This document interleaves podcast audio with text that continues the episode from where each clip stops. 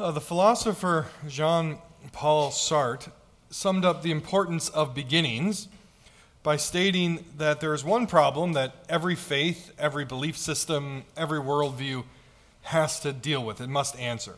And it must answer why is there something instead of nothing? Why is there all of this stuff uh, that we interact with day to day? Why is there existence at all? And how you answer that question will largely determine just about everything else uh, that follows. Sartre himself, he was, a, he was a Marxist, he was a naturalist, and he was an existentialist. And if you're like, I don't know what, what that last one means, don't worry, it doesn't make a whole lot of sense to begin with. Basically, existentialists uh, comes from the idea of existence, and it means that your existence comes before your essence. That is, you exist before you have any meaning. So if you want to find meaning in life, you have to determine that for yourself. You exist, therefore, you should make some meaning out of why you exist. And that is just the natural f- fruit of a naturalistic worldview. That is, if everything just came about by random chance, there is no meaning to any of this. So if you want to have meaning in your life, figure it out yourself.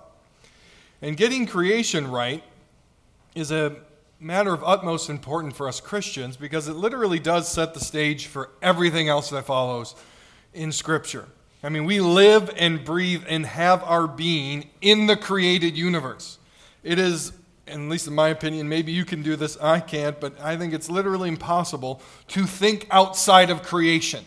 Right? it, it is what you know. It's hard to think past being in creation as creatures because we are not God. Now, God has spoken to us, told us some things so that we might figure some of this stuff out, but even that is as creatures, not as the Creator.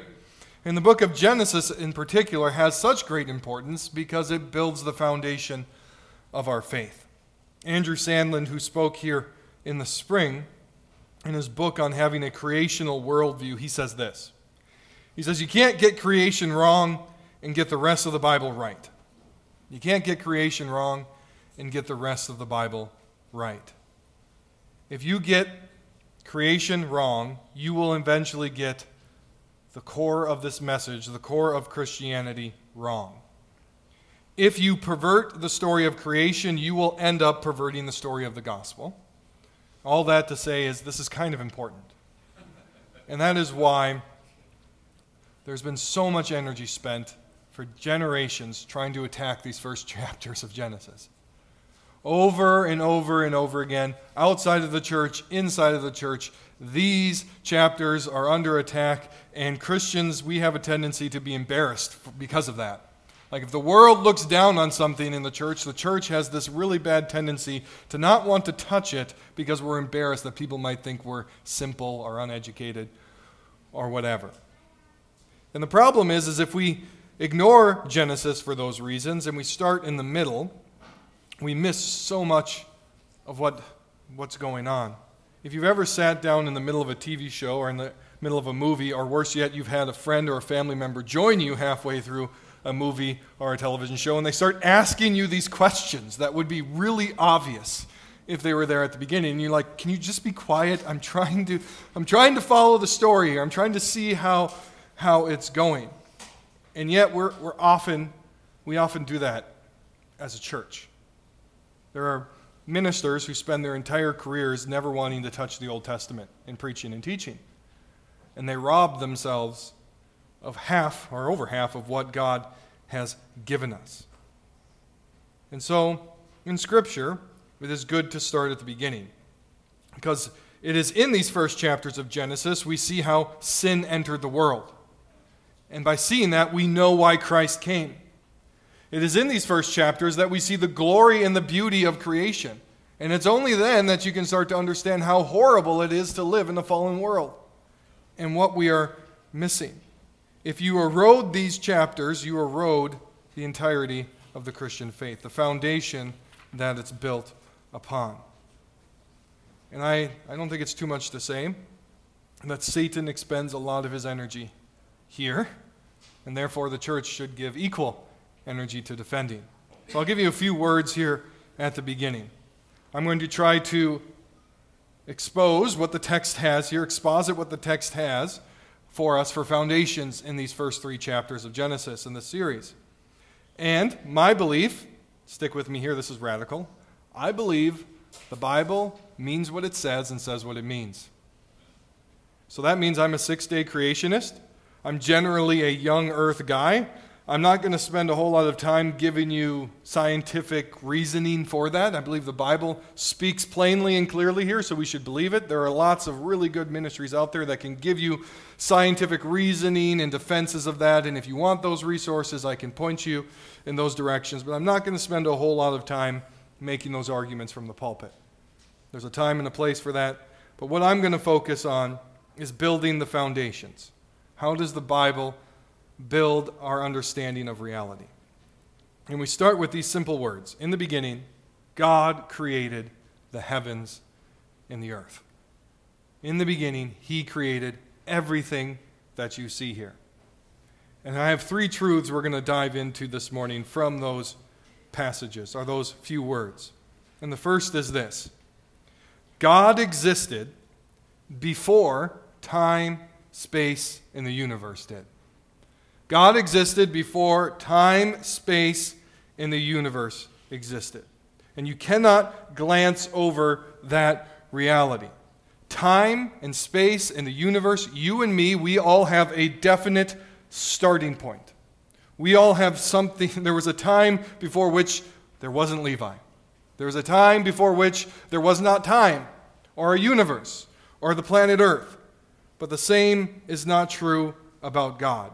He was always there, and He always will be there. So before history began and before time began, God was there. And that is the beginning of the Christian faith. The triune God, Father, Son, and Spirit, eternally existed for all time's the wrong word, but I really can't speak outside of time. This is hard for us to grasp because as creatures, we do not know how to think outside of time. Right, what was uh, before time? Well, I don't really get it, but God was there. In order of events, before He spoke time into existence, He was there. So this means God is not limited by time.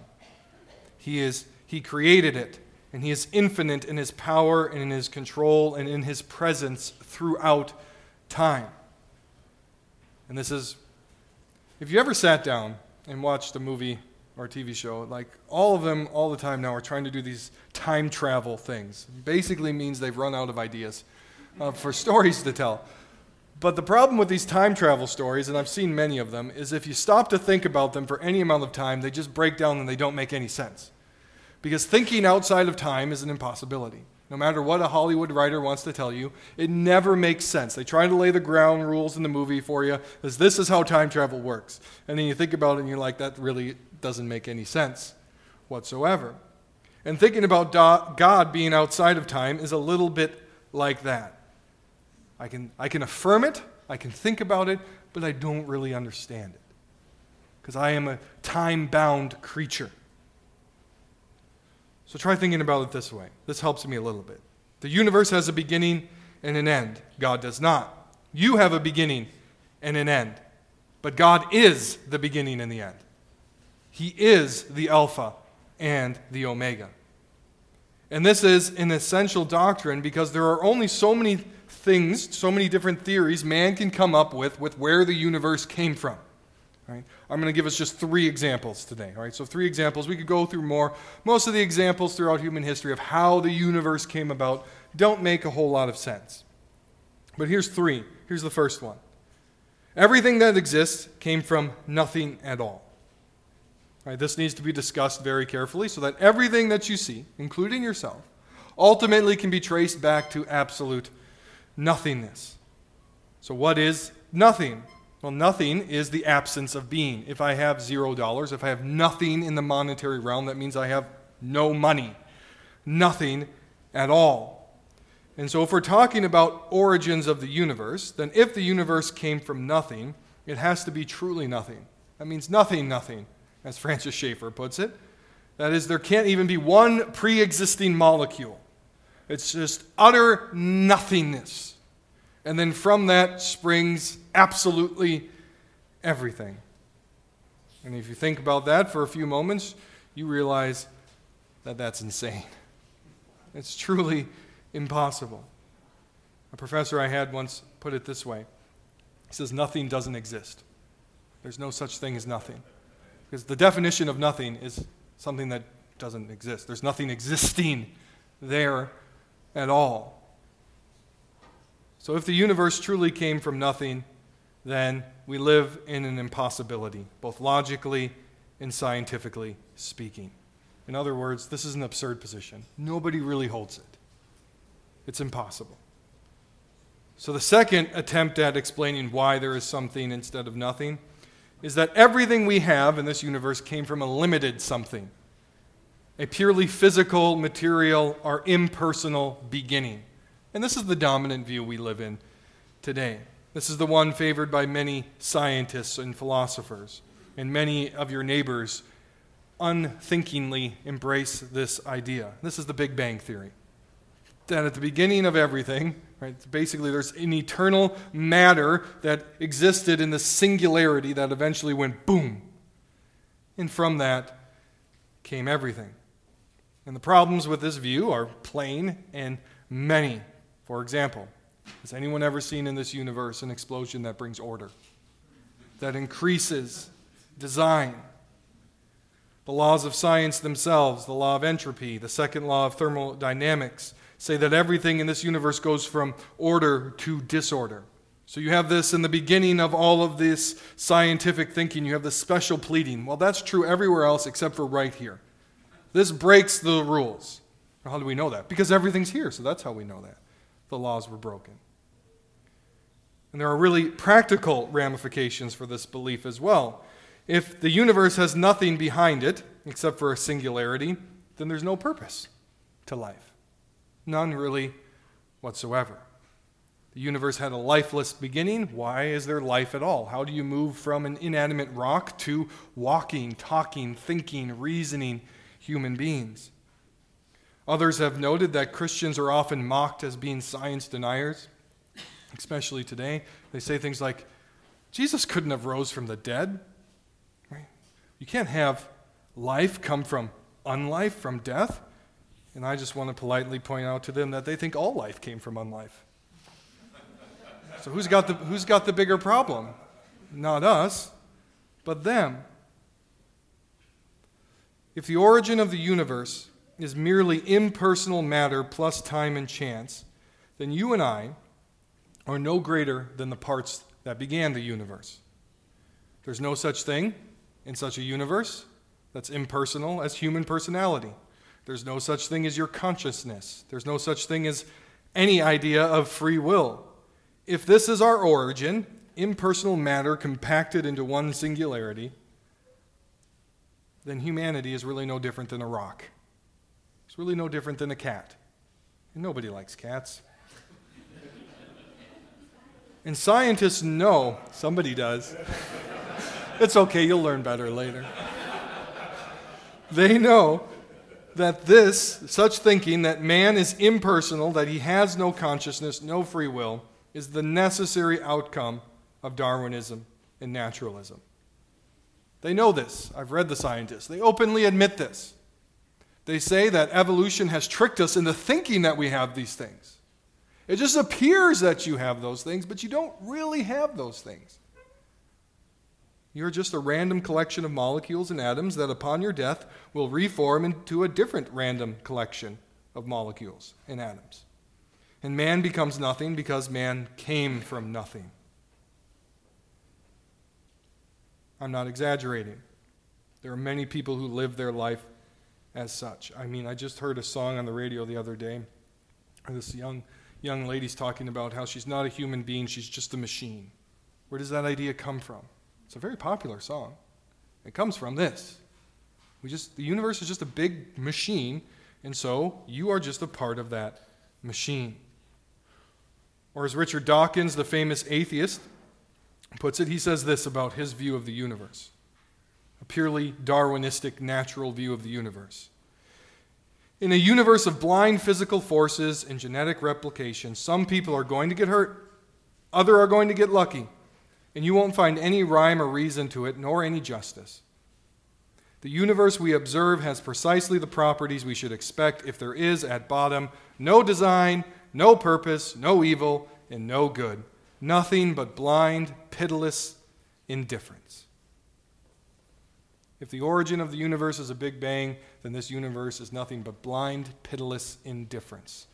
Merry Christmas, put it on your holiday cards, send it to all your neighbors. This answer cannot account for anything that we observe in our lives. This grates against the universal human experience. If you have to say that you're all just tricked into thinking that you're really thinking and not just a biochemical machine, then maybe your worldview is deficient. So, third, the third option, where did this universe come from, is the option that Christianity puts forward that the universe, before it began, there existed a personal and infinite source, that being God Almighty, Father, Son, and Holy Spirit. That before the universe existed, there was a personal God. And by personal, I mean what Christianity is, what, what is unique about Christianity and from all other world religions. That God is both one and He is both three at the same time. One and three. One God in three persons. Father, Son, and Holy Spirit existed from eternity past, relating personally to one another. Or as Jesus puts it in John 17 24, where he speaks of the Father, he says, You loved me before the foundation of the world. And as before time and space existed, the Father loved the Son, the Son loved the Father, and the Holy Spirit, they all loved each other that before this universe came into existence was not pitiless indifference, but the love of the triune God. That is the source of it all. This is not a dark and cold universe.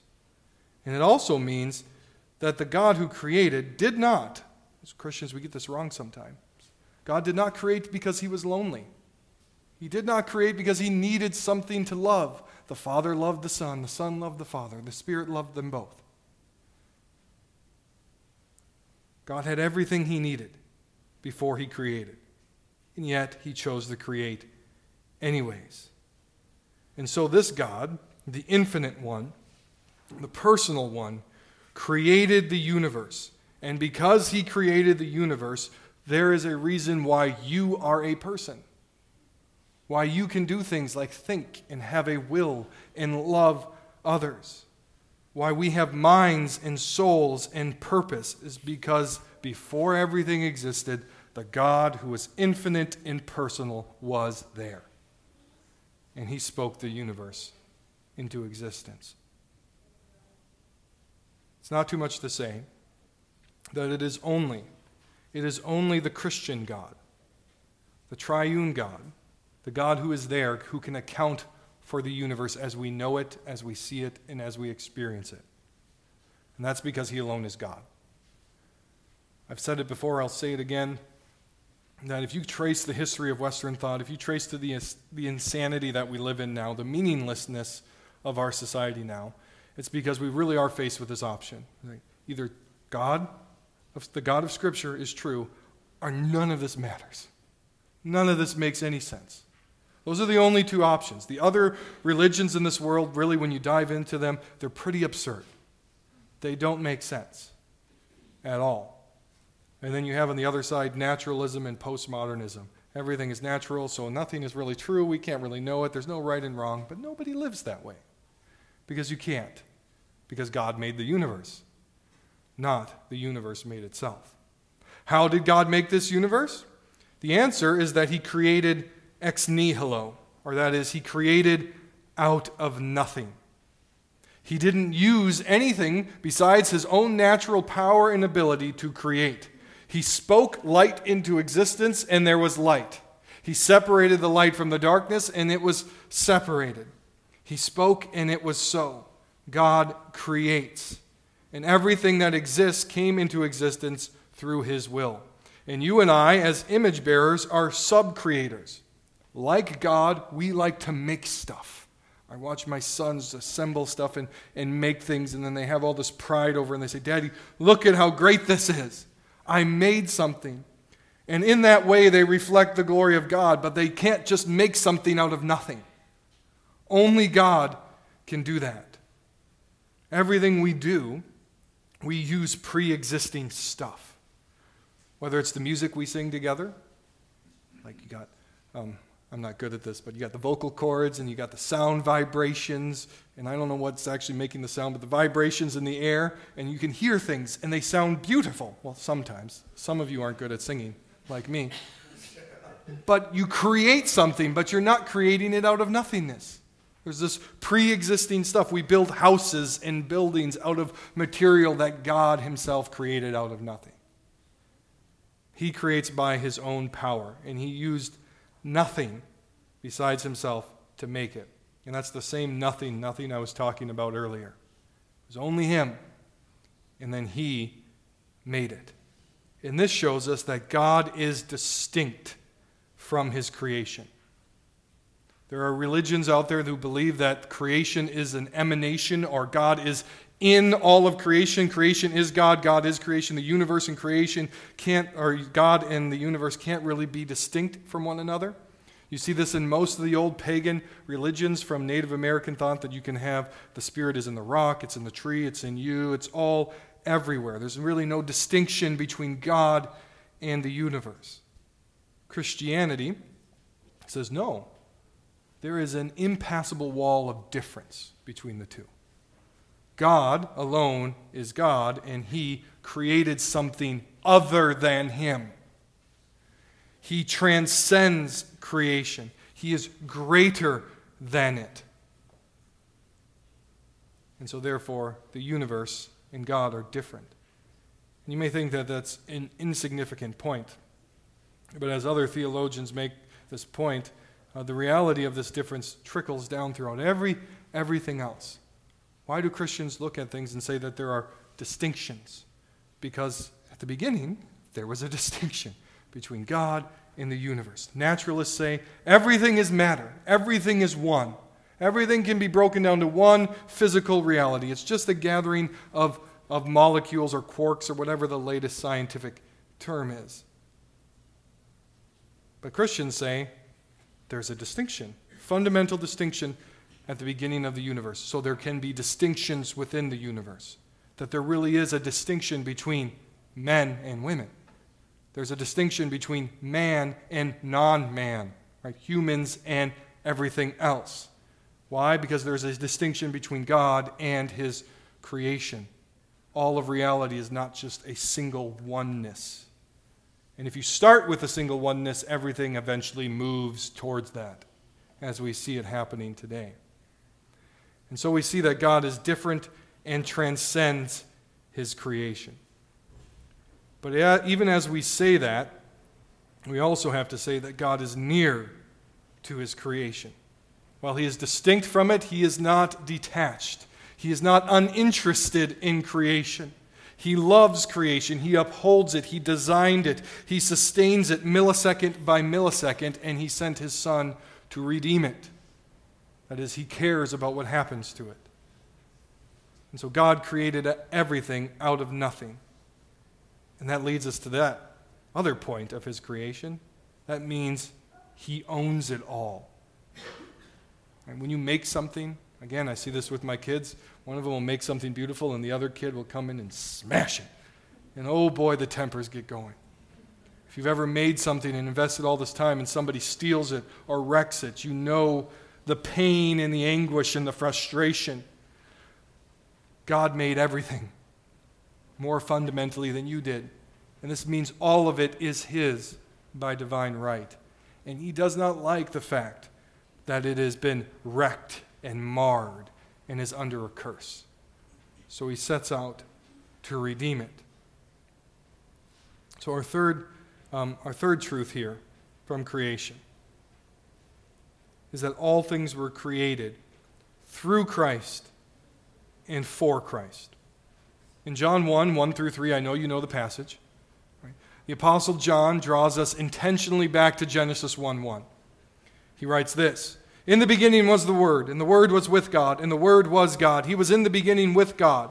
All things were made through him, and without him was not anything made that was made. And as you trace this out throughout John 1, that Word is Jesus. The Word becomes flesh, and he dwells among us. And in doing this, in starting with in the beginning, John is pointing us not only back to Genesis 1 1 to tell us that the Son, God the Son, was involved in everything, that He made everything, that everything was made through Him, but He's also doing something very, very important.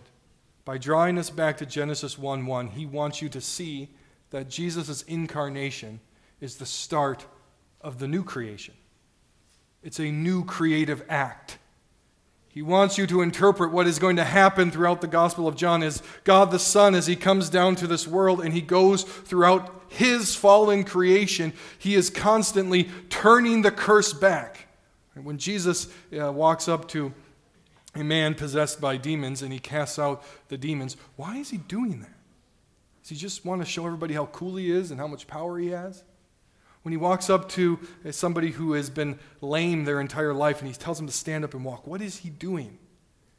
He's showing you that he is remaking the world. He's showing you that he's redeeming creation. He's showing you what his kingdom will be like. That God is doing a new creative act through the coming of the Son, through his death, his resurrection, and his second coming. This is exactly what Paul gets at in Colossians 1 verses 15 through 20. He writes of Christ. He says, Christ is the, invi- it is the visible image of the invisible God, the firstborn of all creation. For by Christ all things were created in heaven and on earth, visible and invisible, whether thrones or dominions or rulers or authorities. All things were created through him and for him. And he, that is Christ, is before all things, and in him all things hold together and he is the head of the body, the church. He is the beginning, the firstborn from the dead, so that in everything he might be preeminent. For in him all the fullness of God was pleased to dwell, and through him to reconcile to himself all things, whether on earth or in heaven, making peace by the blood of his cross. What he wants you to see here, what Paul wants you to see is again, Jesus has all of this world because he created it all. And Jesus also has all of this world because he died for it all by the blood of his cross. But I think perhaps the most shocking statement is actually at the end of verse 16. It's not just that he made it all, it's not just that he owns it all, but that everything exists for him. Everything that exists exists and has its purpose in Christ. That means I exist for Jesus.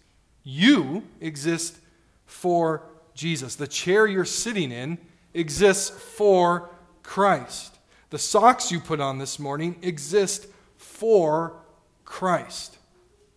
They're not insignificant, they do matter. And Revelation gives us this picture of that one day all creation will cry out. It's like this wonderful picture in heaven. Right, John's up there and the angels are worshiping Jesus, but then it turns and it says, All of creation will cry out, Worthy, worthy, worthy is the Lamb who was slain. All of creation will look to Jesus and exalt his name because it all exists for him. Every last molecule.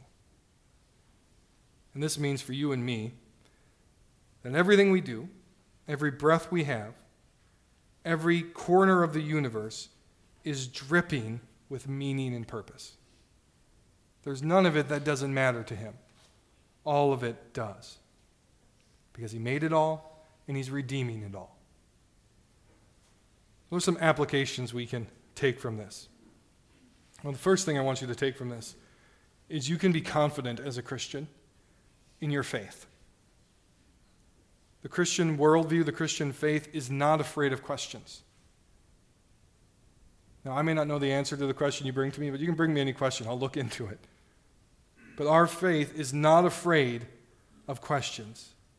And the more you dive into comparative analysis of what Christians believe and what the other options are, and I can tell you, the Christian faith is objectively more beautiful than any other option. Not only does it give you the foundation for your experience in life, but it means that your life has meaning and purpose. Nobody else can really provide that today. You could be like Sartre and say, well, you just exist, so go make your own meaning. But you know what? That meaning dies with you. If Christianity is true, though, then everything matters because Christ made it all, Christ owns it all, and Christ is redeeming it all. Second application go into your life this week with confidence, knowing that Christ is redeeming whatever area of life you are expending your energy in whether that's work, family life, politics, public policy. I don't know where you spend most of your time. But God cares, and His gospel impacts that area of life. So live in that confidence that the new creation is breaking into this world through the life, death, and resurrection of Jesus Christ. And third, consider for a moment what the psalmist writes in Psalm 100. I was just, by God's providence, had this passage in my devotional time this week. And I said, well, I, I should use this. So here you are, you're stuck with me. He writes this Make a joyful noise to the Lord, all the earth. Serve the Lord with gladness. Come into his presence with singing. Know that the Lord, he is God. It is he who made us, and we are his. We are his people and the sheep of his pasture. Enter his gates with thanksgiving and his courts with praise. Give thanks to him, bless his name, for the Lord is good. His steadfast love endures forever, and his faithfulness to all generations. Why do Christians praise God? Well, we get two, two reasons here. What? He made us in Psalm 100. Why do we praise the Lord? He made you. And second, he owns you. We are his. Right? As Christians, God made us twice over both through creation and is remaking us through redemption. And so we look at creation in general, we look at what Jesus has done for us, and the proper response is to praise and thank Him for His steadfast love and His great faithfulness. You live in the theater of God's glory, as John Calvin put it. And so you are beset with reasons to praise God, for He has made you, and you are His. Let's pray. Lord God, we thank you that you have existed for all eternity, and that in you there is nothing lacking. But out of your goodness and the overflow of your love, you created us. You created everything we see and experience. And Lord, we are quick to take advantage of that. We are quick to pervert it. We are quick to forget you. So, Lord, I ask that you would turn our hearts and our minds to you constantly, to look at creation, to look at ourselves, to look at the cross, and to praise you for your faithfulness and your steadfast love. Lord, we ask that you would give us eyes of faith to see our lives in light of what you have done and are doing. It's in the name of Christ we pray. Amen. Amen. Let's respond with a song that I think we all know, number 60. Stand together.